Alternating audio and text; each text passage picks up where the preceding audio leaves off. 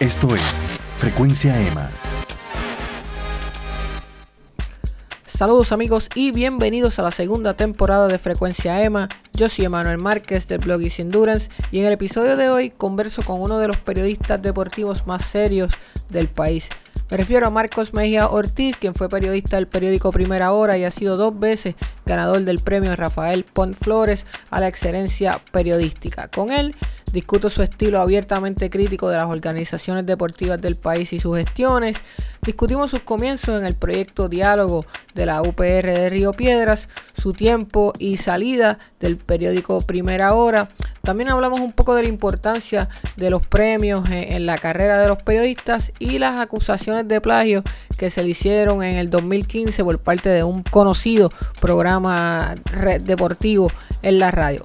Finalmente, con Marcos profundizamos en la actual temporada del Baloncesto Superior Nacional de Puerto Rico y hacemos un análisis breve sobre las posibilidades del quinteto boricua en el venidero Campeonato Mundial de FIBA 2019. Recuerden visitar nuestro blog en Facebook para más artículos originales, entrevistas y coberturas de eventos y también dejarnos una valoración de 5 estrellas donde quiera que escuchen este podcast, ya sea en iTunes, en Stitcher, en Spreaker, en YouTube, para seguir llegando a más personas. Ahora sí, sin nada más que decir, vamos a hablar con Marcos Mejías Ortiz en Frecuencia EMA.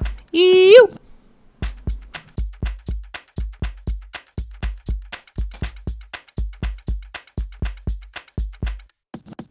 Bueno, saludos amigos de Frecuencia EMA. Hoy nos encontramos junto a Marcos Mejía Ortiz. Me hizo la aclaración que debo de añadir ese el apellido materno, porque es importantísimo, Marco. Eso. Seguro, que sí. Todos, todos tenemos madre. Todos tenemos madre. Eh, Marco, ¿cómo te encuentras? Gracias por aceptar la invitación de estar en Frecuencia EMA.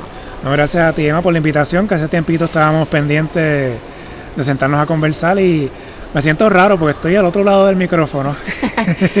Dice Marco que está al otro lado del micrófono, porque Marco, los que no lo conocen, que no creo que sean muchos, tiene su propio blog que se llama La Pintura de Deportes y también tiene el podcast correspondiente a, ese blog.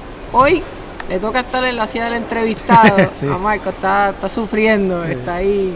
Pero lo vamos a tratar bien, lo vamos a tratar como de costumbre tratamos a la gente aquí en Frecuencia EMA. Marco, lo primero que te, que te quería preguntar, y yo se lo pregunto a casi todos los periodistas que tengo, es, ¿siempre quisiste ser periodista? Bueno, cuando estaba en la escuela tenía una inquietud, primero por la ingeniería. Me llamó la atención, sobre todo la ingeniería civil.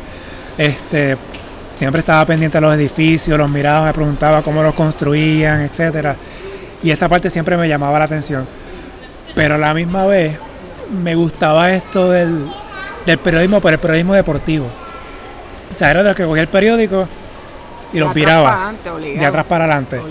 Y recuerdo que en casa de mi abuela, el, papá de mi mamá, ambos que en paz descansen, este, él me guardaba los periódicos toda la semana. El Nuevo Día, Primera Hora, después que empezó, Vocero, El Mundo, que vino una versión final de los 90. Me lo guardaba todos ah, los, los, regionales, que si la semana, todo. Yo los cogía, era, los viraba de atrás para adelante. Y siempre tuve esa, esa fijación, no sé por qué, pero me llamó la atención la parte deportiva y sobre todo la parte no, la crónica deportiva, periodismo deportivo. Olvidé preguntarte, quería también iniciar con esto, solamente para dar un, tono jocoso a la conversación. Tú tienes un podcast, yo también, obviamente. ¿Cuán difícil, vamos a explicarle a las personas, cuán difícil es buquear, o sea, tener a los invitados en el podcast. Por ejemplo, en el caso tuyo, que llevo tres meses tratando de tenerte. Pero llevamos, ¿verdad? Como de marzo, ¿verdad? Algo así tratando de, cuadrar. Que a priori se supone que sea más fácil. Definitivo. Que cuadremos nosotros dos. Cuando yo empecé, esto yo lo empecé en 2017, el podcast, el blog lleva un poquito más. Yo empecé a buscar este cinco invitados. Ahí tuve la suerte yo llamé como a 7 o a 8, algo, así. Pero conseguí los 5 que yo quería tirar rápido la primera semana. Ahí después vino María, no, vino Irma. Irma. Grabé un, había grabado un episodio antes de Irma, lo tuve que aguantar hasta que después, pues estuve como sin luz como 5 días, tiré ese episodio y después entonces, ahí fue que vino María. Y estuve como más de dos meses sin tirar. Obligado yo estuve en el 2018 yo, no se me olvida porque el número está ahí. Fueron 23 semanas corridas tirando episodios. Después de enero 2018, falló una semana. Después de ahí hasta junio. Ahí, cuando iba para la semana 24, que ya estaba confirmado, el día antes me cancelaron. Ahí fue que empezó. ¿Y estos todos eran con invitados? O, Sí, ah, todos invitados. Cuando yo empecé con el podcast, mi propósito era, no era reunir par de panas y vamos a hablar de NBA. ok. Que hay un montón por ahí. Claro, claro, claro. Que después te puedo decir cuáles hay. Yo los conozco, Marco. Tranquilo, tranquilo. Que, oye, que no está mal. Ajá, ajá. Está chévere, pero, bueno, hay tantos podcasts hablando de NBA. Y con gente que está al lado de LeBron, que está al lado de Giannis, que está, o sea, en Estados Unidos me O refiero. sea, exacto. que yo, yo me, me planteaba eso cuando empecé el concepto del blog, hasta que un amigo mío que tú lo conoces me dijo, Emma, ¿tú sabes qué? Que LeBron James no es de Bayamón. y, y es que la gente en Puerto Rico habla de NBA como si literalmente conocieran estos tipos. Yo escuché a uno, no sé, después te digo el nombre, pero tampoco- no quiero, no quiero calentarlo. No, no. Yo, escu- yo, bueno, yo estoy suscrito como a sobre 20 podcasts. En mi teléfono hay como sobre 20. Y la, la inmensa mayoría son de deporte. Y a- algunos son de acá. Y yo empecé, empecé a escuchar uno. Hablando de NBA. Ay, según nuestra fuente, y qué sé yo. Tipo, tu fuente es ESPN. O sea, Sí, sí, sí. tú- o sea, tú no eres Bill Simmons que estás allá afuera, que vas a la cancha y, claro, y, entrevistas a Kevin Durant. literal. O sea, y, y, cuan- y yo no quería hacer un podcast así. Mi objetivo siempre fue, pues cuando yo hice la maestría en periodismo, Sí, mi- pero tú estudiaste humanidades y después entonces hacer la maestría en periodismo. La, la tesis fue una historia oral con Millito Navarro, Tirajón Feliciano y Ángel Espada, Cholo Espada. Las tres B. Ba- baloncesto, boxeo y béisbol. Y entonces siempre pensé en esa idea, o sea, a entrevistar figuras del deporte, atletas actuales o, o del pasado, dirigentes, este, directivos, sentarlos y hablar con ellos, o sea, y hacerle preguntas tal del, del tema que está ocurriendo en el momento. Y ahí fue que surgió la idea del podcast. No, no quería hacer uno más, hablando de NBA, hablando de baloncesto, no. Era algo más a profundidad. Una vez estudias periodismo, terminas la maestría, ya estás adentrado en este campo.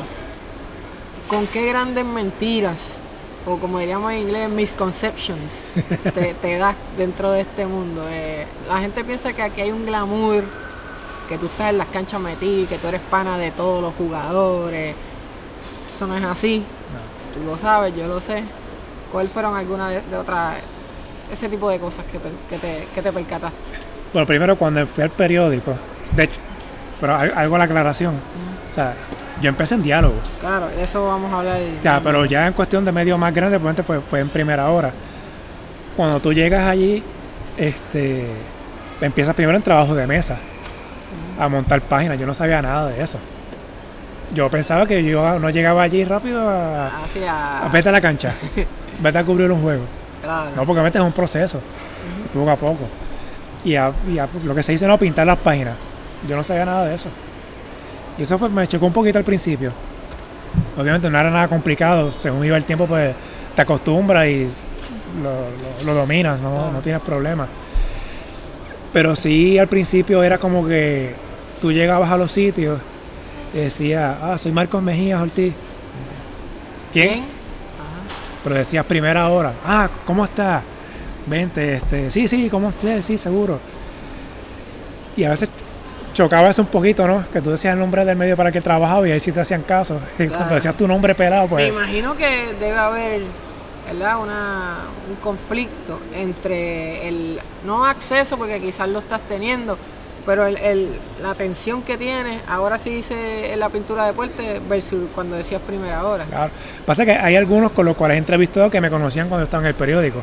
O sea, ya pues, ah, hello, es Marcos, pues ya saben quién yo soy. Claro. Este, pero otros, pues sí, no sabían, dicen como que la pinta, ¿la qué? En la que sí, sí, O, mira, para grabar un, po- un podcast, ¿un, un qué? ¿Un podcast? sí. O sea, Literal. Todavía, todavía. No, sí. y todavía, y todavía pasa. Pero ahí, por ejemplo, hablamos ahorita de Dicasiano, por ejemplo, por mencionar un nombre, pues ya él, yo lo conocía cuando yo estaba en el periódico. Pues ya sabe de dónde vengo y ya, ya sabe que, que, este, que yo no voy a inventar ni que se voy a ir preparado para hacerle unas preguntas. ¿sabes? Y así me ha pasado con muchos. Y, y los que no me conocen, que me conocen ahora, algunos de ellos se sorprenden cuando me dicen, oye, tú viniste preparado para esto. Y yo, pues, pues claro. Claro, literal. Esto, ¿tuviste algún tipo de mentor en tus primeros pasos en el periodismo? Alguien que te llevó de la mano, quizás ese primer editor en, en primera hora o en diálogo. en realidad fue en, en la UPI, cuando estaba cogiendo humanidades. Yo cogí una electiva que era periodismo deportivo, en COPU. Que es quien le daba era Omar Marrero. Que fue también que le dio clases a Carla, que tú hablaste con Que ella lo en poco. el podcast, ajá. Pues antes en Copu, no sé si, si lo siguen haciendo. Me temo que no. Pero porque siempre el. Pero cuando es periodismo deportivo es como que fuchi, es Sí, como sí, que sí. le dan de codo. Como que es periodismo deportivo y, pe- y periodismo de farándula lo tratan como de tercera. Sí, como Sí. que no pertenecen a, a- a la élite del periodismo crudo de hard news y de, Exacto. y de otras cosas.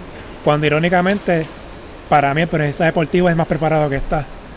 Pues tú puedes poner un periodista deportivo, digo el que esté preparado, ¿verdad? Lo puedes poner a cubrir, vete al Capitolio o vete a cubrir una conferencia del gobernador, Lo va a sacar. lo va a hacer, como puede cubrir una conferencia de la selección de baloncesto, como puede hacer una conferencia de Bad Bunny. Ahora tú ponga uno de, ponga uno de, de espectáculo, ponla a cubrir una conferencia de la selección de baloncesto, Y se va a hacer un 8. pasa lo que, lo que pasó varias veces en las ventanas, en la conferencia de prensa, que puede que estén un poquito perdido. Bastante. A mí me poco me da una embolia cuando escuché una pregunta una vez allí, cuando le preguntaron a Casiano, Sobre Brasil y Brasil estaba Bra- en no, otro grupo. Brasil, Era el otro grupo. Canadá, y no me acuerdo cuál era el otro, yo me quedé como que, en serio. Pero así, así mismo se quedó él. Sí, sí exacto, no, oye, y él, y él fue polite. Él La contestó, trató la trató bien, la trató a la persona bien. O sea, pero hubi- hubiese sido otro día, hubiese, hubiese sido un Popovich, Te destruye. destruye a la persona. Destruye a la persona. Michael, o sea. mencionas que estuviste en diálogo. Eh, Ah, perdóname, te iba a comentar lo de periodismo deportivo. Sí, sí. Perdóname que se me No, tranquilo. Pues yo cogí esa clase, eso fue un semestre. Y recuerdo, eran lunes y miércoles a las 7 de la mañana. Uf, de las buenas. Y yo saliendo de Cagua, yo no tenía carro para ese momento. Tenía que coger la guagua, las guaguas amarillas, que ya no existen, en el terminal de Cagua, que, que te deja entonces en, el- la- en el paseo de Diego, que donde está a Sí, 10 minutos caminando cerca, de, de. Copu. Y yo nunca falté esa clase. Cuando yo tuve clases a las 8 y media, que a veces yo faltaba porque no levantaba, pero a esa no fallaba. Y era, yo me sentía ahí, bueno, bien nerd. Era como que Omar, el profesor, hacía preguntas y yo como que levantaba la mano. Ahora que tú mencionas eso y hablas de nerd, te tengo que hacer la pregunta obligatoria porque yo creo que todos nosotros estamos en más o menos en la misma, en la misma casilla. ¿Tú eres un deportista frustrado? No, Porque yo pienso no. que casi todos los que están en este ámbito eh, hicieron algo, tiraron una bolita, esto, tenían algún tipo de expectativa en cuanto a su vida deportiva. Sin embargo, tú me dices que tú no. no porque en mi caso, o sea, yo me crié con mi mamá.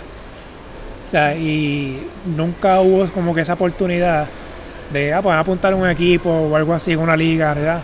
Nunca. Yo lo que hice fue en la escuela, educación física. normal.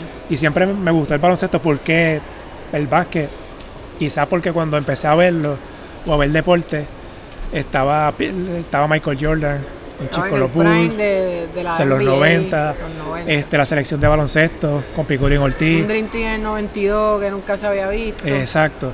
Y eso a mí me llamó la atención. Y por qué, no sé, honestamente no sé. Yo- quizás es porque como el baloncesto, la, la selección de baloncesto, venía de un, cuarto lugar en el mundial, estuve en Olimpiada.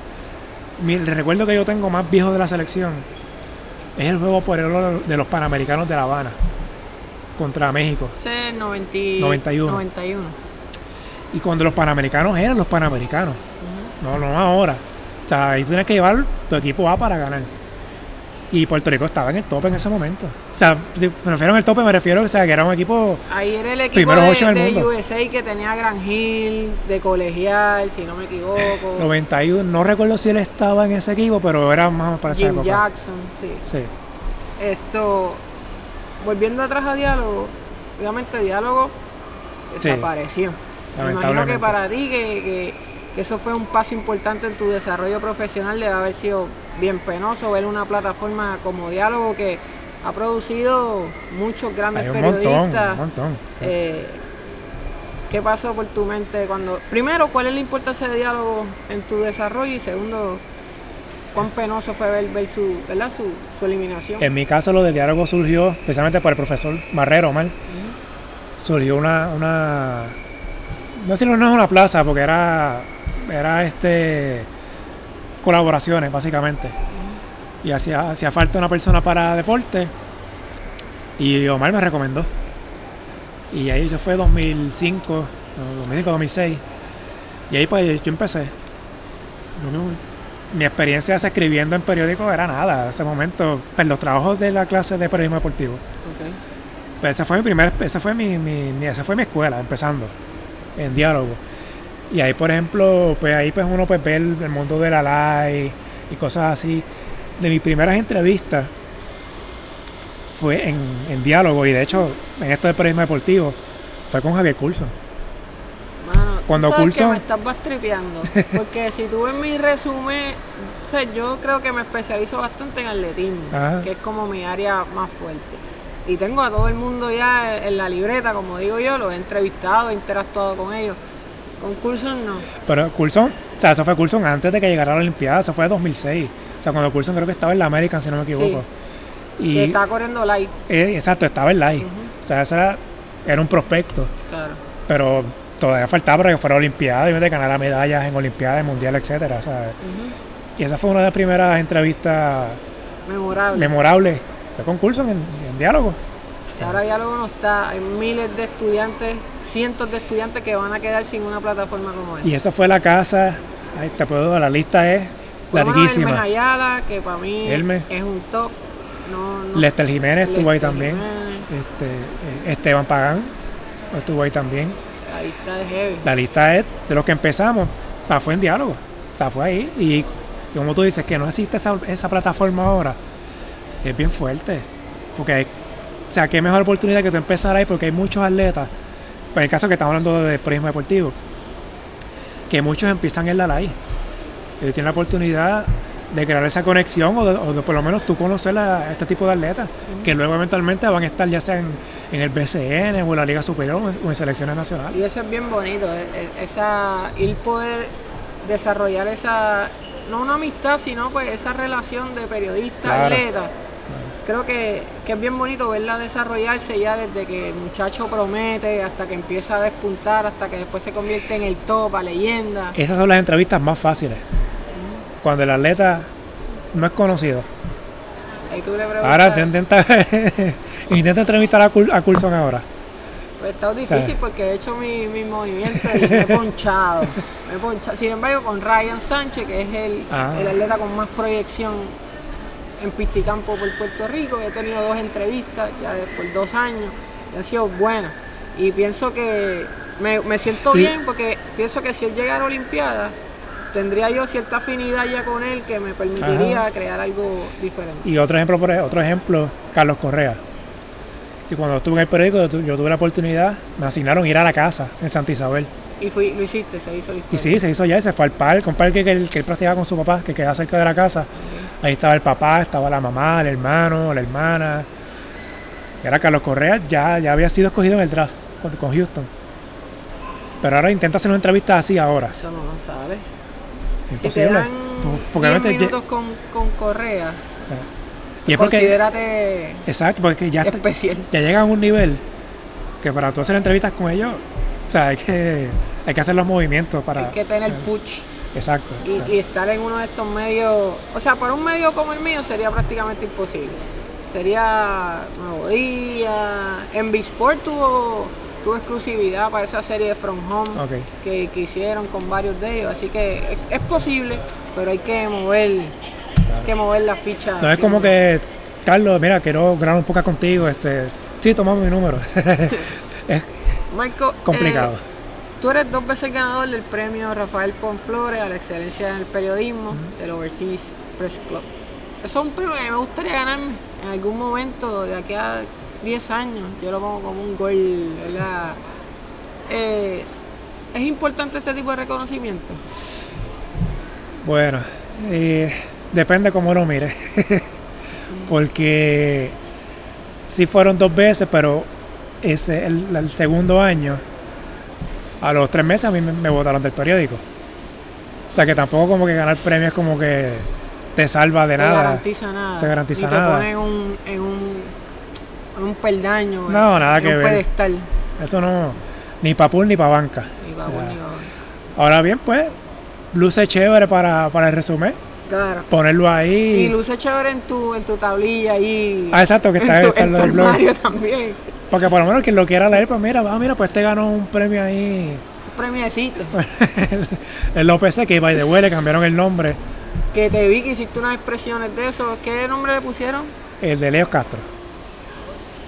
Que pudiese ser, pero. Mira, honestamente, o sea, obviamente respeto a Leo Castro, Claro. falleció no hace ya casi dos años. Este, respeto a su memoria, sin duda. Pero el premio ya tiene un nombre. Claro. Y la razón fue porque lo vi. Vi, vi la noticia, lo rebautizaron. O sea, no me vengas con ese con esa excusa, es una excusa. Y, Y- a Elliot le habían puesto al salón de conferencias del Coliseo Roberto Clemente, la, la sala de prensa, Sí, le habían exacto. puesto Elliot Castro. Que Exacto. Y de hecho, este, y leí que Elio ganó ese mismo premio, el de Pon Flores. No recuerdo el año. Pero según leí de una persona, cuando Elliot lo ganó y que él lloró, según leí, no, no sé. Y yo, yo te aseguro a ti, si él estuviera vivo, él no lo aceptaría. Él no aceptaría eso que le cambiaran el nombre al. Pues, Chapón Flores es. Es como que él es el, el papá. En ese sentido, la ¿no? referencia. Es la referencia. O sea, en los 50, 60, tú ves crónicas de baloncesto, era Ponflores. Y Ponflores fallece fue, fue en los 80. El premio tuvo su nombre desde el 82 hasta los otros días. Y aquí en Puerto Rico siempre pasa lo mismo. Cuando fallece una persona, le busca poner nombre a algo. Claro. El ejemplo Premiarlo, clásico, Premiarlo. el ejemplo clásico, el Choliseo. Don José Milagreló fallece en enero de 2004, meses antes que se inaugure el Coliseo de Puerto Rico. Se inaugura el Coliseo y Don Cholito no mm, estuviera- hubiese estado vivo, hubiese tenido otro nombre. ¿Qué nombre tú le hubieses puesto? ¿Quién cualificaba para ese nombre? Sabiendo la naturaleza de ese Coliseo, ese para mí era, era venderlo a una compañía. Como por ejemplo se ve en Estados Unidos el American Airlines Arena, el United Sí, Center. venderle el title sponsor, como Exacto. dicen ellos. Exacto. Sí, porque ah, no se hizo dinero con, Creo yo que no. con el nombre de, ¿verdad? Está, está bueno, eh, nos sentimos De hecho, eso del, eso choliseo eso viene de Helio, de Helio Castro. El mismo. Porque le puso, porque Don Cholito, pues choliseo. Ahí fue que le puso, se le conoce como el choliseo a, a ese coliseo, a esa, a esa instalación. Continuando con el tema de la escritura, Marco, que es uno que a mí me apasiona mucho, tú tienes un estilo definido al escribir, o sea, tú, tú tienes ya en tu mente como la forma que te gusta proyectarte cuando escribes.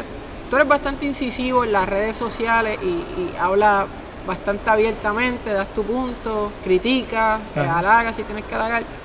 En la escritura me parece que es igual. Háblame de ese estilo. Pero yo siempre que voy a entrevistar a alguien, me preparo. Y me vas a ver con la libreta, no, no necesariamente con las preguntas, sino con los temas. Tengo una libreta aquí, señores. Sí. Estoy pasando, estoy, estoy pasando la clase con A. Sí. Dime, No, él vino preparado, veo que este tiene un montón ahí de temas ahí. Este, porque para mí es vergonzoso que venga un atleta por aquí o figura del deporte y yo venga a entrevistarlo. A mí, a mí, no me- a mí, a mí me, pasó una vez en el periódico. Este, tengo a Varé aquí y pasaron el teléfono. Ándate. Y tú en blanco. Y yo me quedé como que. eh, por lo menos ya yo sabía. Varea se había lesionado. Tuvo una lesión, no recuerdo ahora qué fue, pero fue una lesión leve. Y me, me fui por esa línea. Pero ya yo lo sabía. Pero si hubiese sido, qué sé yo, Quique Figueroa, el de Vela. Que- que no salen noticias de él todos los días. mortal. Y pues yo siempre he aprendido es. Tú te preparas, aunque. Mismo Varea. Tú sabes quién es Varea, sabes que juega en Dallas, que ahora mismo está lesionado, se recupera de una lesión del tendón. yo como quiera busco información. Y trato de estar al día de lo que sale en todos los medios para tratar de no hacerle la misma pregunta. Y o Vamos a ir un tweet, a- a- al tweet reciente. Esto. Ajá. ¿Cómo te sientes? Se robaron el partido. Eh, la Mano. frase tire phrases, como dicen en inglés, que están gastadas. es un bad trip. o sea, yo cuando veo estas cosas y pasa, y eso no solamente pasa aquí. Tú, tú ponte a ver este, los juegos de NBA. How do you feel? What do you feel? Yo veo todas esas entrevistas. Yo a veces no veo los juegos, pero las entrevistas al final siempre las veo para ver, para ver qué periodista está Claro. haciendo lo mejor. Y lo malo ahora es que el mismo jugador te va a hacer quedar mal si tú no estás preparado. O sea, No, un tipo si como no- Kawhi Leonard te va a decir yes y se te va. Exacto. No y se te va. Bueno, tienes que indagar un poquito más. Este, o sea, no, y son, y son preguntas que son tan repetitivas que ya la persona sabe la respuesta. Te va a dar, ya ¿Cómo te sientes, Marco? a- acabo de ganar. ¿Cómo te sientes? Ah, chul, cool. Te va a decir que, que bien, o sea, como que Claro. la pregunta es obvia. Y a lo que, te- a lo que iba es, tú uno busca en- entrevistas que hayan hecho a esa persona. Y tal vez, a lo mejor yo tenías un- una, una pregunta que tú lo quieres hacer, pero ya, ya un, medio se un medio se te adelantó. Pero en esa respuesta hay un, hay un entre líneas. Ahí que tú puedes cogerlo por ahí y abundar de ese tema. Y entonces, pues yo voy, yo tengo mis preguntas, dependiendo si es para un podcast o si es una entrevista que es para la página. Obviamente, pues son menos preguntas, obviamente. pues yo, ya- yo transcribo la entrevista, más o menos tengo. Obviamente, siempre estar preparado para lo que venga una, una respuesta que tú no te esperabas. Que tal vez de una respuesta pueden salir otras preguntas que tú, que tú no tenías en mente. Definitivo. Escuchar, eh, Escuchar, exacto. Es, es clave. Yo transcribo la entrevista y yo miro qué ángulo yo quiero. Para lo mejor ya, ya en mente yo, yo, yo tenía un ángulo. Pero a lo mejor la respuesta, la persona me dio un ángulo que yo no tenía en mente. Y yo como que trato de coger como que ese ángulo más importante y ponerlo rápido al principio.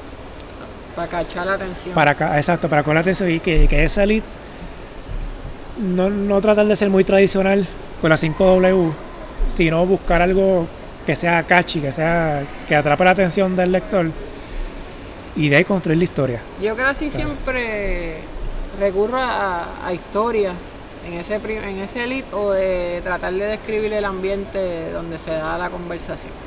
Pienso que funciona, funciona mejor. Claro que depende del medio, porque si estás en primera hora y te piden una nota de 5W, pues ves a la información No, pero, por ejemplo- y, y- y se- y sal. Por lo menos de mi experiencia. Cuando estaba en el periódico yo escribía así. Yo siempre me cogía algo que me llamara la atención y lo ponía al principio. Y ahí pues desarrollaba la historia. A la misma vez, obviamente no lo sabe todo. Y a veces yo enviaba historias y tal vez el par- tercer párrafo me lo ponían arriba. Y después yo lo leí, "Ah, tienes razón, ese, ese, ese, párrafo es, tiene agarre para poner al principio. Y, y uno veía esas cosas y pues uno aprende también. O sea, A mí me desbarataron muchas notas, Eric me desbarató muchas notas en de góndola, así mismo. No, esto no va aquí, esto no va acá, me dijiste lo más importante en la última oración. Y uno aprende a cantazo, también eso es cuestión de estilo. claro. O sea, que eso, tal vez yo, tú y yo entrevistamos aquí personas que ahora mismo, aparte, las mismas preguntas y te da la misma respuesta. tú la montas Y de tú la montas de una forma, forma y tú la montas de otra. Claro. Es cuestión de estilo. O sea, Marco, esta pregunta es la más importante de la tarde de hoy que estamos grabando esto. ¿Tú te consideras un tipo controversial? no, para nada. No. No. Tú sabes que pudieses proyectar eso, si alguien te lee de momento en tu Twitter feed, pudiera decir, este hombre le gusta revolver el, el- el gallinero, a menos que, que no te conozca, obviamente. Yo, ¿verdad?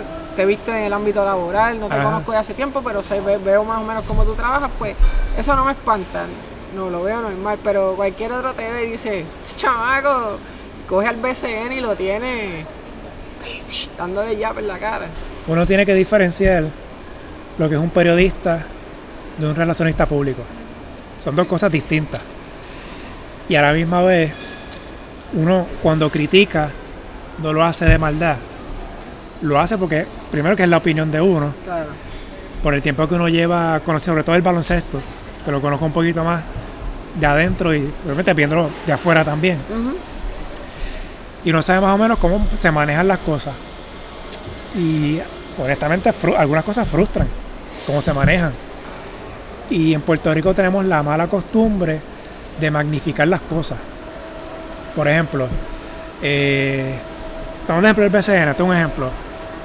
Las canchas vacías de la temporada regular, llegan los playoffs, la final la cancha se llena. Ah, fue un éxito la temporada. Porque se llenó en la final. Lo escribiste también esta semana, como que BCN, no nos engañemos. Esto no ha sido una. Ah, lo de los playoffs. La es contienda una. de la. Y es que no sé- a mí me parece, mala mía, de verdad. Es que a mí me parece casi absurdo, por no encontrar una mejor palabra, un torneo de 36 juegos con 9 equipos que clasifican 8. Pero fíjate bien, ese, e- eso es un mal no solamente del baloncesto, es de todas las ligas principales de Puerto Rico. En el béisbol invernal tienes cuatro equipos, 36 juegos para eliminar uno. Así fue la última. Y la temporada anterior que fue corta por lo de María, fue lo mismo, fueron 18 juegos para eliminar un equipo. En voleibol femenino, que se acabó recién, tenías 7 equipos, 24 juegos de temporada para eliminar uno. En AA, tú tienes varias divisiones, secciones, algunas de 5 o 6 equipos para eliminar uno o dos. Jugar 20 juegos para elimi- eliminar uno o dos. Para mí, en el caso de baloncesto, es absurdo. Tú tienes una temporada de 36 juegos, 9 equipos para eliminar uno. Para mí eso no es atractivo y pueden decir ah, que ahora mismo está cerrado, que está Mayagüez está en juego, está empate, qué sé yo. Oye, si tú de esos 9 eliminas 3 o te vas directo a semifinal con 4, para mí es mucho más interesante. Para mí. ¿Qué, ¿Cuál pudiese ser una opción, por lo menos para el BCN, para tratar de corregir ese, ese problema que tienen de calendario, que obviamente no creo que se vaya a corregir nunca, porque ya ellos dicen que esto es una liga de verano, Eso es una excusa barata. es- eso no va a pasar, pero para que la serie regular de alguna manera sea más interesante para el fanático. Fanático que va a las canchas, no el fanático que se ve en Guapadó el juego que dan en la semana. El Sí, sí. fanático que paga taquilla y que consume dentro de la facilidad. Bueno, aquí hay dos formas de verlo. Yo soy de los que pienso, y he hecho podcast sobre eso y he escrito sobre eso. El BSN tiene que moverse como el resto del mundo y jugar fecha FIBA. Ya sea de octubre a mayo, noviembre a mayo, whatever. Pero no jugar en verano. ¿Por qué? Porque esto afecta a la selección nacional. Para mí la selección es más importante que el BSN, aunque las dos tienen que ir a la par. Claro. Si al BSN le va bien, a la selección se supone que le vaya bien. Y viceversa. Jugándose como se está jugando ahora, de jugar en verano, para, en este caso que eran nueve equipos, para mí hubiese sido bueno. Y no soy el único, el único que lo piensa. Y otros, por ejemplo, 12 Magnífico lo ha dicho también. Mira, clasifica, de los nueve, clasifica seis a los playoffs. Ah, pero no cuadra. Pues son seis equipos. Pues eh, premia al 1 y al 2 directo a semifinal. Y el 3 con el y juega del 3 al 6 una miniserie. Máximo de 3 juegos que gane 2. Máximo de 3. Y que eso se resuelve rápido. Una en- buena en, en una semana. Y entonces los que los, dos- los dos que pierdan se eliminan, los, los dos que ganen van con los dos que, que escogieron vaya a semifinal. Y ahí semifinal tradicional. O clasificar a los primeros cuatro, directo, y te iba directo a semifinal. Y ya. Es como yo lo veo.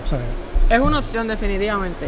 Eh, yendo un poquito atrás en tu carrera, Marco, entras a primera hora en el 2015, 2011 Once, sí. y sales en el 2015. Sí. Eres víctima de los famosos despidos de J Farmilla que, que duraron, que duran, ¿verdad? Porque ellos dicen que todavía son empleados bajo amenaza de despido. por lo- lo- así es que ellos se, se describen. Eh, tu salida de primera hora,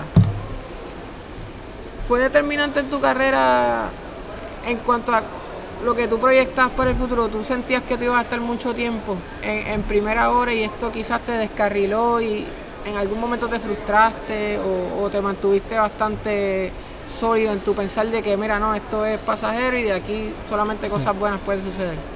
llegar a un periódico, a un, a un medio grande como es ese, no es fácil.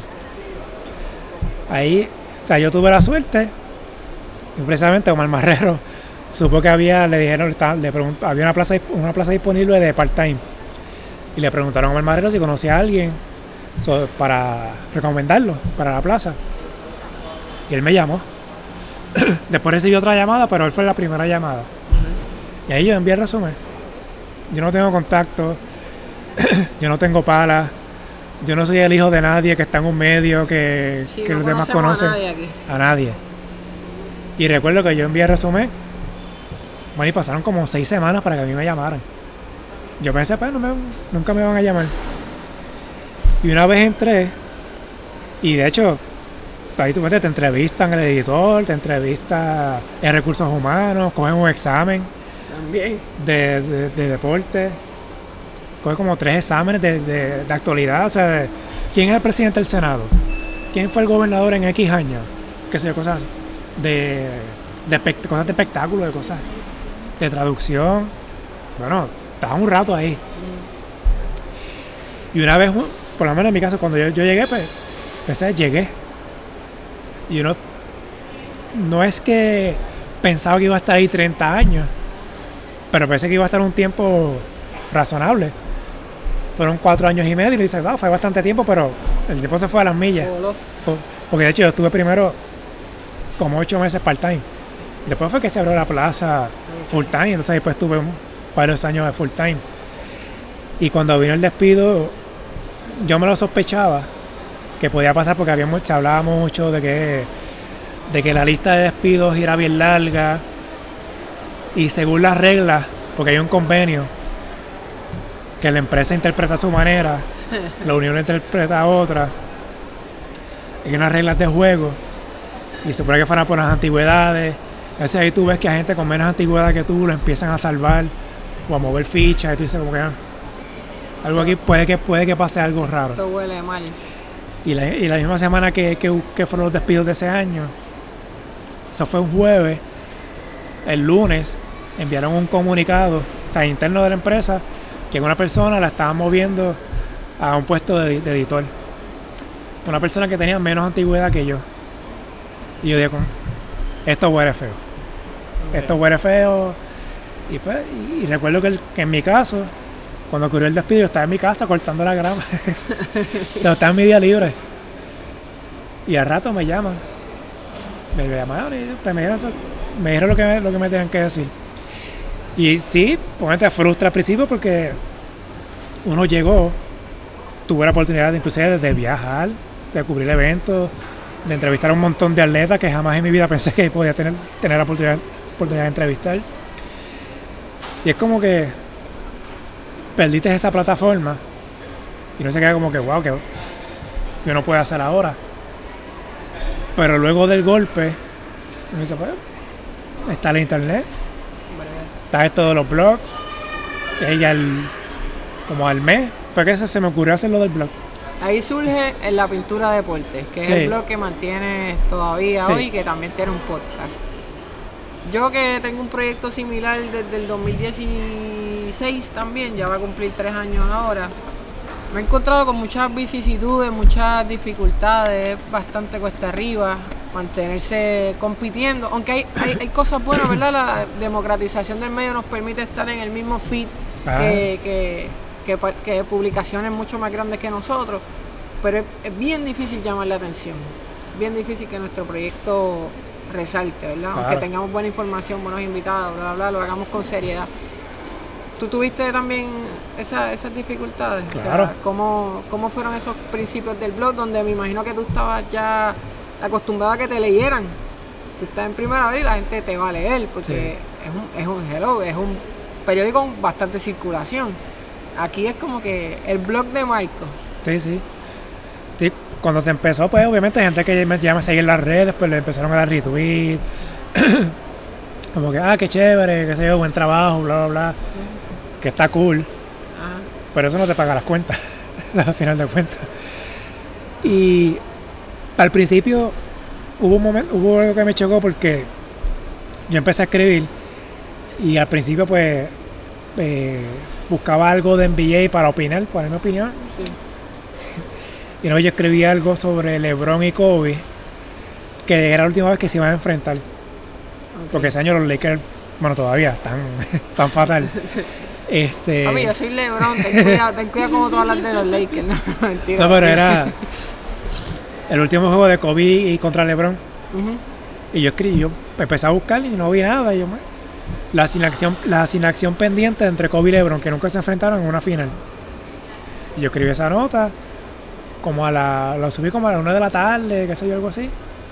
Y como a las 5 o 6 la vi en un medio. Lo prácticamente lo mismo. Y yo me quedé como que... ¿Qué es eh, esto? eh, esas cosas me frustró, me molestó. Mm, claro. Porque como te digo, yo sé, tras que yo estoy tratando de, de darle vida a un medio, un blog, whatever como quieran decir, que a veces venga otro medio grande a hacer lo mismo que yo hice, que obviamente se va a llevar más, más visitas que yo, coño, sea, frustra. Eso sí frustra, sin duda. Yo he pasado por cositas similares. Hello, yo, yo cubro atletas que son minorías, casi desconocidos, marchistas, ciclistas. Y de momento yo veo la nota, como después de que la mía ya salió, con cosas que yo sé que, que mano, tú sabes que la usaron de tu, de tu nota. Tú lo sabes. Tú no puedes, como te digo, no puedes acusarlo, obviamente. Claro. Pero tú sabes deep inside que, Claro. mira, eso es mío. Te voy a dar otro ejemplo. En el 2018, o sea, el año pasado, en el PCN, Guayama jugó en Humacao. Ahí yo llamé al, al apoderado de, Guay- eh, de Humacao, este, Rafael Rodríguez, y le pregunté por, por de varias cosas de la mudanza, que yo, bla, bla, bla. Y le pregunté, Manolo Sintrón, ¿va a seguir siendo el dirigente de. ¿Va a ser el dirigente de, Guay- de Humacao ese año? Sí, hasta ahora va a ser nuestro dirigente. Ok. Yo hice la nota, eso yo lo puse como un subtítulo, que Manolo iba a ser el dirigente. Subí la nota como a las 8 de la mañana. Por la tarde, un tweet de X personas. Este medio supo que Manolo Cintrón va a ser el dirigente de Humacao en el BCN. Y yo me quedé como que, wow, qué coincidencia. Que el mismo día que yo saqué la nota, eh, eh, ese medio supo que, que, Sí, que este hombre iba a ser el dirigente. supo a través de ti. Tal vez, tal vez fue coincidencia, no sé. A lo mejor tú enganchaste y él llamó. no sé, puede Entonces, ser, Vamos a darle el beneficio de la duda puede ser, para poder ser felices. puede ser. Pero la cosa es que entonces, a veces viene, viene otra cuenta relacionada al baloncesto y pone, ah, mira, este, Manolo Cintrón va a ser dirigente de Macao según mencionó este medio. Y yo como que, ok, según mencionó este medio, yo pum, le puse el enlace de mi nota.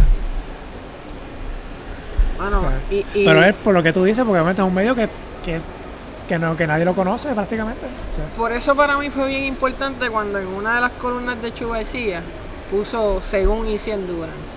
ah, sí, lo sí. Mano, eso para mí significó un dron porque Chu no tiene por qué mencionar el blog mío en, en- Te- en términos, ¿verdad? Por lo mismo que estamos mencionando. Eso yo- me, me sorprende que, que se haya dejado, porque normalmente aquí en Puerto Rico los medios grandes no acostumbran a darle crédito a los medios independientes. En el caso tuyo, obviamente, esa nota es de Chu García. No sé, tal vez quien lo editó no se atrevió a meterle mano a eso. Es que yo creo que en el contrato de Chu hay una cláusula de que lo que él tire es final y firma. Pues no sé, ahí la verdad que no sé. Piensa que puede ser. Yo, yo entiendo que sí. Puede ser. Pero yo, pues yo lo he visto. Y de- la- la- el mismo ejemplo que te di de Manolo Cintrón. Había una cita del apoderado diciendo que él iba a ser el dirigente.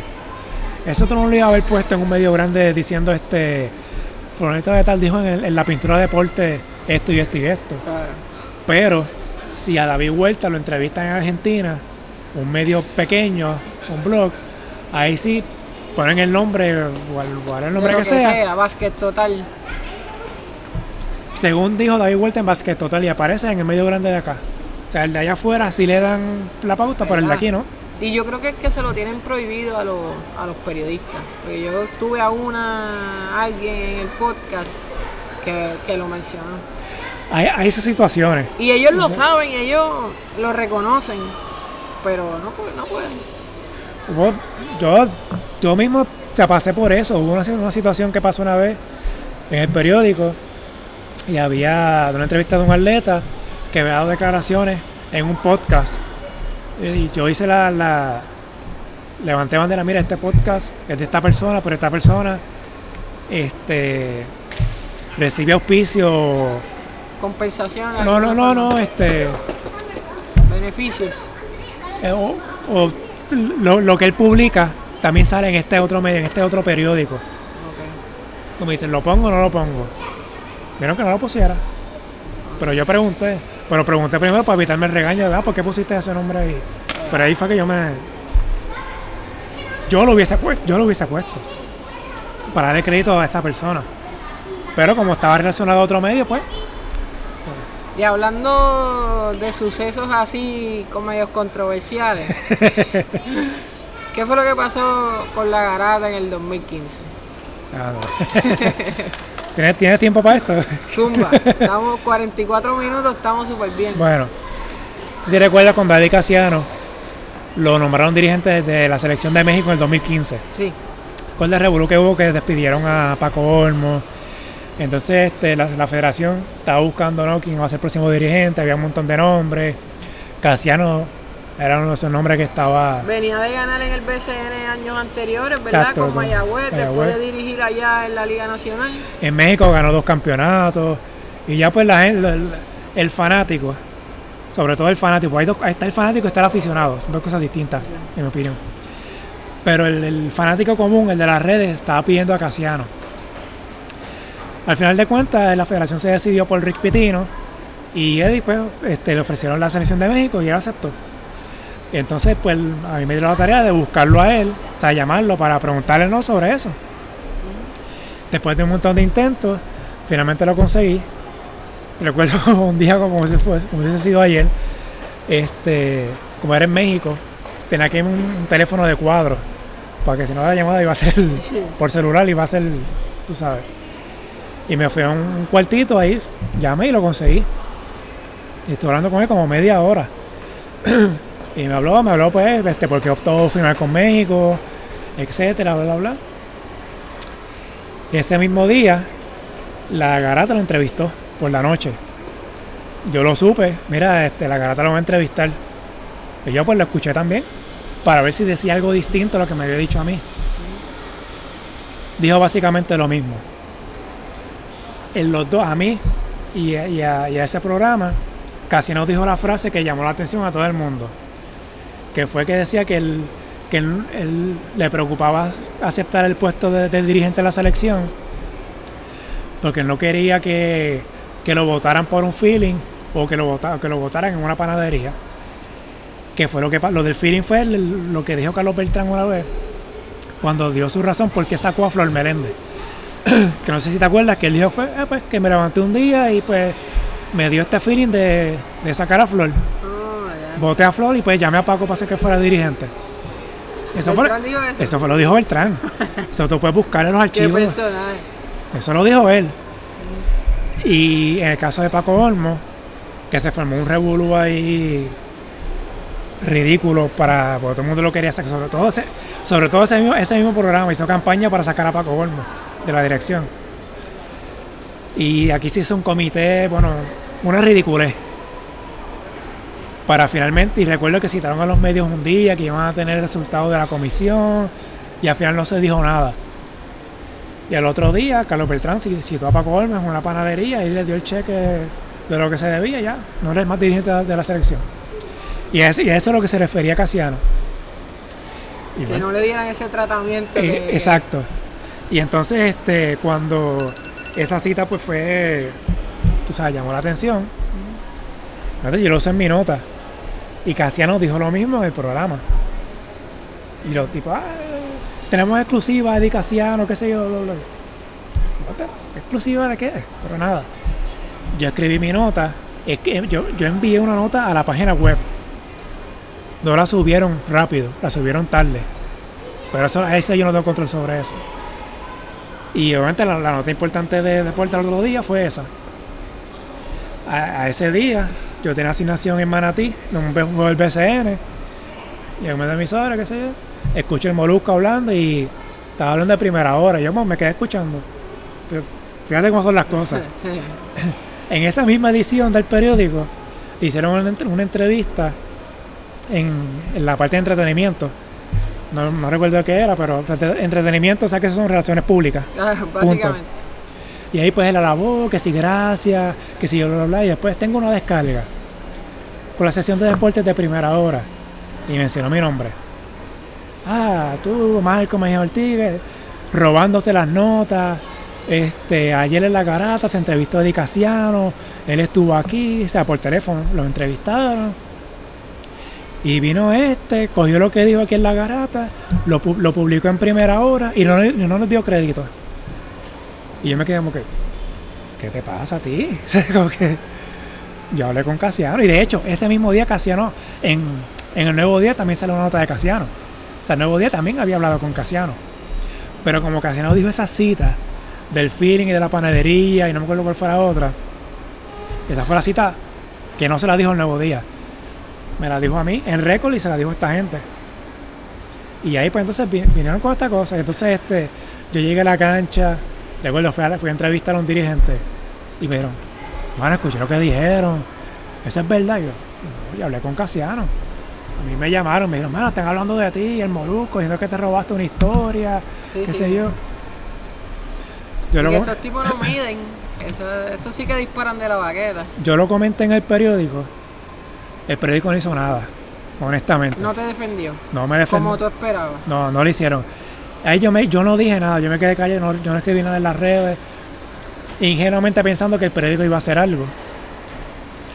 Sí, después, días después me dieron la opción de escribir una columna, pero esa columna la editaron. O sea, fue, fue una pasadita de mano. A mí me dijeron, este, eh, mano, todos los, periodistas, pues, todos los periodistas pasamos por eso. Y yo, no, un momentito, un momentito.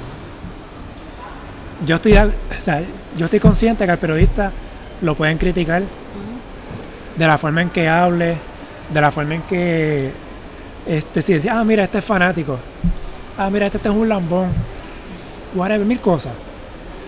Pero lo único que tiene un periodista es su credibilidad. O sea, tú no puedes venir a acusar a alguien de que, de que se robó una historia. Puede faltarle respeto a la credibilidad de alguien. A mí me escribieron por email, ah, tú eres una basura, robándote historia, te, te robaste la entrevista de la garata y no diste crédito. Yo no te voy a quedar crédito porque yo hablé con él. Claro. Yo hablé con Ca- Casiano, habló con ellos, habló conmigo, habló con el Nuevo Día. Sí, le dijo los tres lo mismo, pues tú usaste la cita, pues. ¿Qué Ven. pasó?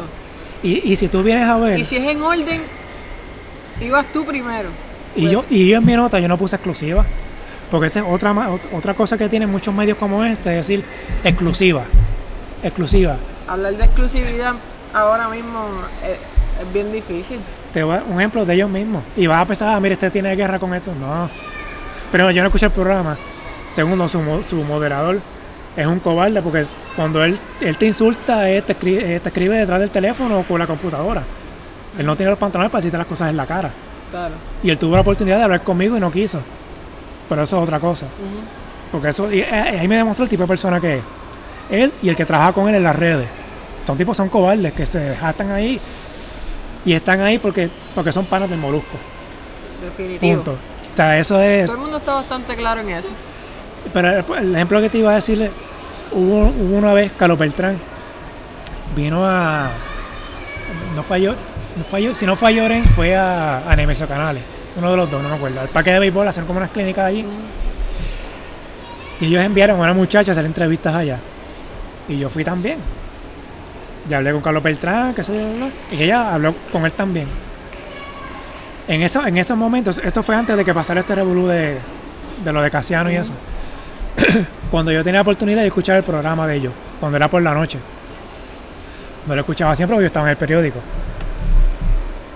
Pero dio la coincidencia que el, que el día que pusieron esa entrevista, esa entrevista, yo la estaba escuchando. Y dijeron, ah, tenemos en exclusiva a Carlos Beltrán. Exclusivo. Yo estaba allí también, había otros medios allí también. Una vez vino Carmelo Anthony. Y ahí, yo, ah, tenemos entrevista en exclusiva a Carmelo Anthony. Y yo me quedé como que, no, de verdad, tenía exclusiva a Carmelo Anthony. Eso. Entrevistaron a Carmelo. Al otro día veo el nuevo día en primera hora, en el vocero, en Telemundo, en qué sé yo. Todo el mundo había hablado con Carmelo Anthony. La misma cita. Porque fue un one-on-one que le dieron a todos los medios cinco minutos con Carmelo. Ah, ok. Y eso no es una, exclu- eso no es una exclusiva. Y entonces tiene, le quieren Bueno, tienes que hacerle una pregunta demasiado de muy original para sacar algo que, que el otro no tenga. Pero, Pero es que no lo hubo. Como. Una exclusiva es que hablaste con Carmelo porque vino aquí, más nadie habló con él. Eso, pero medios como este le venden a la gente que tuvieron una exclusiva y la gente se lo cree. No, definitivo. Y, la gente- y como tiene la, como te dije, tiene la plataforma, su jefe tiene, eh, tiene fuerza en el medio que están, la gente pues le cree. Y entonces pueden decir, ah, mira, este le robó una. Este, este, eh, este periodista de primera hora le robó una historia. Y meses después, yo tuve un intercambio ahí de, con, en, en Twitter con el mismo Playmaker y con uno de de las redes, los dos tirándome a mí. Pues yo escribí de, de esas de esas de, de esas bombitas que, yo- que yo esas tiro por Twitter, ah, que tú mencionaste, mencionaste ahorita las críticas, Ajá. que sí son ciertas, pero yo siempre cuando critico lo, lo hago primero con respeto. ajá. Y segundo es, nunca es a la persona, sino es a su función o, o a la liga o la entidad. La organización. Cuando yo, yo tiré un tweet, no, no fue directamente a ellos, fue algo general.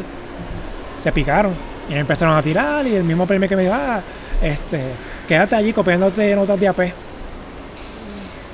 O sea que, que todavía, y se Sí, puso a decir no. estupideces. Estupideces que yo sé que no tiene, la, no tiene los pantalones para decirme de frente. A esa gente no se le puede dar atención, Marco. Esto ya, Marco, terminando, nos quedan cinco minutos para hablar de las posibilidades de Puerto Rico en el Mundial de FIBA que comienza ya en los próximos meses. Puerto Rico logró una sufrida clasificación. El sistema de ventanas yo creo que si le benefició a alguien fue a Puerto Rico, jugar de local Ajá. maximizó nuestras oportunidades de clasificación. Yo creo que tú puedes que estés de acuerdo con eso. Varias pérdidas clave en términos de personal con Barea, que aunque está encaminado a una recuperación eh, maravillosa casi, no, no tenemos la constancia de que va a estar en, en la línea ¿verdad? Para, para los Juegos del Mundial. No sabemos los muchachones de la NBA si nos van a dar el sí o nos van a dejar vestido de novia plantado en el altar. Tyler Davis que no, no se encuentra, parece, ¿verdad? Que muy, muy bien, muy estable. ¿Qué te parecen los chances de Puerto Rico? Al menos el grupo donde caímos nos da algún tipo de esperanza de pasar a la segunda ronda. Obviamente por, por los equipos que nos tocaron, España, Irán y Túnez, son cuatro, son cuatro equipos, clasifican dos. En el caso de Irán y Túnez, es la primera vez que están en, que están en un mundial. O, o mejor dicho, son primera vez que nos enfrentamos a ellos. Y no son rivales de, de mucho peso en el papel. Claro. Obviamente España es otra cosa aparte. Faltan tres meses todavía para el mundial, o sea, es un poquito difícil tú decir este, si, si vamos a pasar o no de ronda Claro. y tomando en cuenta lo que pasa en los últimos tres mundiales. en principio, el sorteo fue bueno para nosotros, porque es mejor estar en ese grupo que estar en un grupo de Dominicana, que Dominicana creo que está, si no me equivoco, con Alemania y con Francia, Claro, que están desde el saque. que ya de ahí está complicado. Aunque hay que ver si, si Dominicana logra reclutar a todo su talento que tenga disponible. Yo creo que tiene un equipo bastante. Pero aún con eso, porque tú tienes un, un Carl Anthony Towns y allá como cuánto, como 5 o 6 años que no está con la selección. Al Horford lo mismo. Horford, lo mismo. Lo- caso de Dominicana tiene los nombres, pero y lo mismo aplica en Puerto Rico. Tú puedes traer a Harless, puedes traer a Napier, Jonathan Isaac, le puedes encontrar una abuela a Dwight Howard y traerlo para acá también. Pero esto, Howard no, Dwight Howard está acabado, chico. Pero sí, te entiendo, te entiendo. pero esto es un proceso. Claro. O sea, tú puedes tener los, los mejores nombres y que los 12 sean nietos de boricuas de Estados Unidos que vienen para acá. Qué bonita esa regla, ¿verdad? La de los nietos de Boricua. eh. Una bendición. Lo mejor de los dos mundos, ¿verdad? Qué bueno, qué bueno es a veces estar, qué, qué bueno estar los dos, lo mejor de los dos mundos, ¿verdad?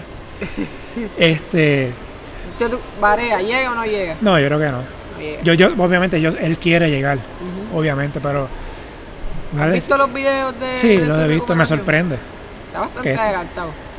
Pero una lesión de tendón, casi, a los 35. A los 34 años, casi 35. Y él es agente libre NBA. Buscando contrato. Eh, yo lo veo bien. Yo, yo no me arriesgo. Pensando en su carrera en NBA, que si quiere jugar dos o tres años más. ¿De qué hay posibilidad de pasar a la segunda ronda? Sí. Seguro que sí. Ahora hay que ver cómo cuán saludables llegan los, los jugadores. Si finalmente Napier y, y Hart les dicen que sí, ver hasta cuándo la selección va a esperar por ello, que ese es otro problema. Que siguen esperando, esperando, esperando a ver cuando ellos dicen que sí. Cuando en vez de ponerse una fecha, mira, si para el primero de junio no nos dicen ni que sí ni que no, pues bye. El relevo generacional. Ah, ese es otro tema aparte. Va a llegar. Yo no lo veo. Yo hice una nota para FIBA para el 2023. Mira. Lo que pasa es que se, perdóname, Ah. se planteó la fecha, pero lo que no se planteó fue el plan. Se dijo 2023 por decir, pero ¿qué va a pasar en el 2020? ¿Qué va a pasar en el 2021? ¿Qué va a pasar en el 2022 que nos lleve a estar en ese lugar en el 2023? el Mundial del 2023 y obviamente Olimpiada 2024. Se supone que en cuestión- Brincamos Tokio. Brincamos Tokio. Olvídate, olvídate de este- Tokio, olvídate de Tokio. 23 y Olimpiada 24. En el caso del baloncesto que estamos hablando, preparar la selección para esa- esas competencias que son las más importantes en baloncesto, esa preparación tiene que venir 10 años antes. Hace, cinco, hace casi 5 años fue el Mundial 2014. Aquel equipo de Naldo Toro, Iván Gandía, este, Leandro Allende, etcétera, que llegó quinto en el Mundial Sub-17 con una sola derrota, que fue con Australia, que Australia eventualmente fue subcampeón en el torneo. De ahí, cinco años, solamente Arnaldo Toro estuvo en el 2015 en un equipo B practicando con Pitino. No ha debutado con la selección. Ni, fuera de eso, ninguno. Ni Leandro Ha debutado con la selección. Ni Giorgi Pacheco. Y, y no, es- y no es que no haya debutado con la selección. Y yo no quiero caer en esta cosa de como muchos fanáticos en las redes, ah, vamos a llevar vamos a llevar el mundial, vamos a llevar a Ebube, vamos a llevar a Leandro, vamos a llevar a Ivan Jackson. Tú tampoco puedes hacer eso. Tú no puedes llevar una selección sub-21, reunirla, dársela a Casiano, que nunca ha trabajado con ellos, darle una semana, vamos, vamos a unos panamericanos un mundial. Eso es una locura. Eso va a ser un desastre. Eso tiene que ser una preparación de años. Lo digo, han pasado ya cinco años de aquel mundial.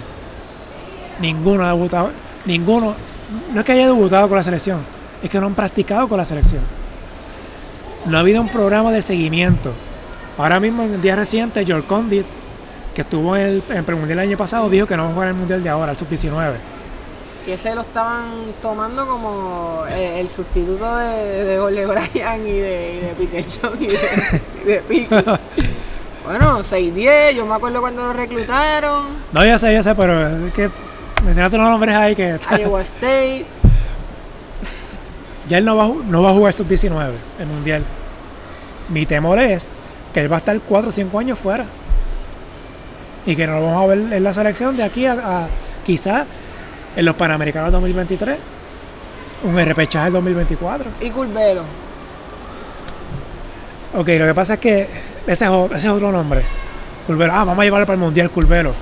Porque, porque estuvo. A, a Curvelo cualquier point de, la, de cualquier equipo de esto le, le da un toque y lo, lo escuadra. Curvelo no está listo Curvelo. físicamente. Curvelo es un caballo. Sí, pero... Punto. Pero no, pero, Ajá. estoy de acuerdo contigo. Lo que tiene son 17, 18 años. claro. Y yo entiendo, ah, sí, que puede ser jugador número 12, qué sé yo. Puede ser, pero no está listo para este nivel. Allí, o sea, son heavyweight lo que van a ver allí. El caso de Curvelo, por ejemplo, quizás yo estaba pensando. Está complicado también porque viene la, porque él, pues, después viene, va para va, va- va para colegial. Que no sabemos con quién... Que no sabemos todavía. final y con quién se va Exacto. a, a, a commit. como- Pero una ventana, una ventana en verano pudiera ser una cosa que ya hablé con Jun Ramos. En América del Sur hay, hay torneos sub-21. Hay campeonatos sub-21, empezó el año pasado. En Europa hay sub-18, sub-20 todos los años. Sub-20 cuando ya no hay Mundial Sub-21. Y eso todos los años hay eh, campeonato europeo Sub-16, Sub-18 y Sub-20. En el caso del Sub-20, como te dije, no clasifica para nada porque no hay Mundial Sub-21. En Centroamérica y Caribe podemos hacer algo así. Hacer un centro básquet Sub-21. No, no, no esperar que FIBA haga el torneo sino que nosotros mismos, o sea, Puerto Rico, México, Dominicana, Cuba, este, inclusive, bueno, Venezuela no sé si quise, Venezuela es más de América del Sur, Panamá, y crear un torneo, un centro básquet, una semana. Y a veces ahí tú pones a todos estos chamacos a jugar esos torneos. Ir poco a poco, preparándolos poco a poco. Finalmente, Marco, dame por lo menos 10 jugadores que te llevas a los Panamericanos de Lima. no te metes en problemas aquí ahora. Ah, tengo, que, tengo que puyarte, tengo que. Lo, lo, lo ideal hubiese sido hace cinco años atrás que para los panamericanos ahora hubiese estado un, un Arnaldo Toro.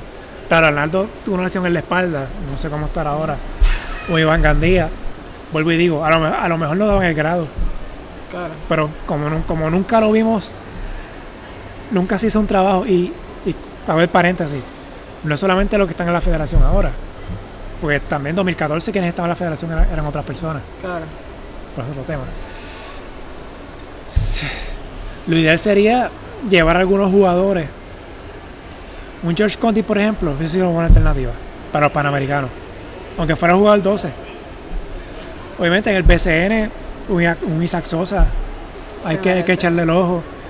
Justin Reyes bueno, que... Lo han mencionado, entre ayer y hoy lo estuvieron mencionando mucho. Yo creo que Varea tiró un tweet sobre que deben de mirarlo. Sí, Varea tiene push, pero... O sea, decirte 10 ahora, pues una cosa es lo que no quiero, otra cosa es lo que va a pasar.